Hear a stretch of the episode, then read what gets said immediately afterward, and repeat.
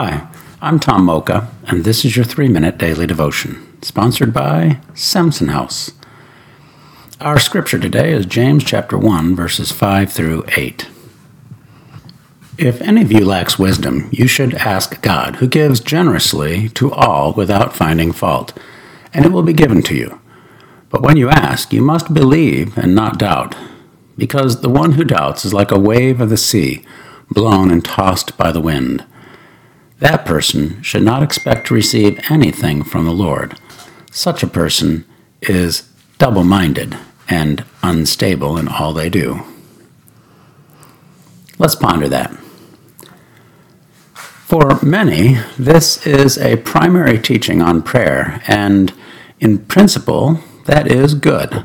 However, for the sake of this devotion, I'd like to focus on the way it was used by James for those seeking wisdom.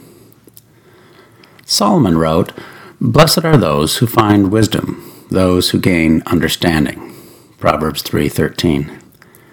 Seeking wisdom is a good thing, and James says all we have to do to get it is ask. But there is a proviso. We must believe and not doubt that we will get wisdom when we ask. If we doubt, we shouldn't expect to receive anything from the Lord. Okay, um, you might be thinking, so what qualifies for doubting?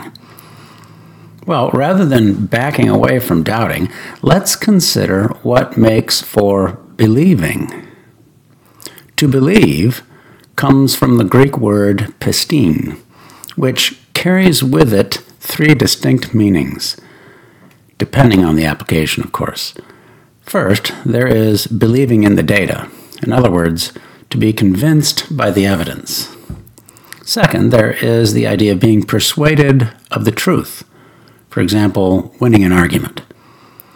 And third, there is what is known as fiducia, as in fiduciary commitment, or as we would say today, skin in the game. It is specific and it is costly.